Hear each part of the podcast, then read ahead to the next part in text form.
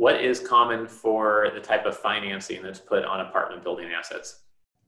The biggest uh, uh, lenders in the multifamily space are what we call the agencies.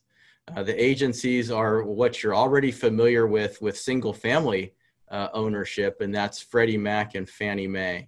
Uh, they comprise a very large uh, percentage of multifamily financing. They have a variety of products. They have a fixed rate product that can go for five, seven, uh, 10, or 12 years.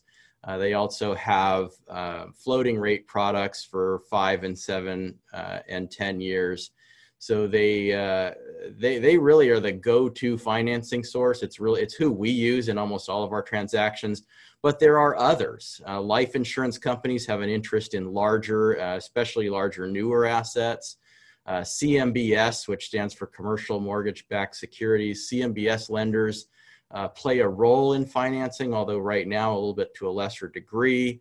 Uh, then you also have uh, banks, just regular banks, community banks, commercial banks, uh, and a variety of uh, bridge financing players who are debt funds that specialize in providing shorter term financing with the intention of kind of getting you over a hump. In other words, from where the property is to where it's going, uh, maybe it doesn't qualify for bank or agency financing, the bridge lenders can fill the gap. Right. Okay. This content was created by commercialrealestate.com.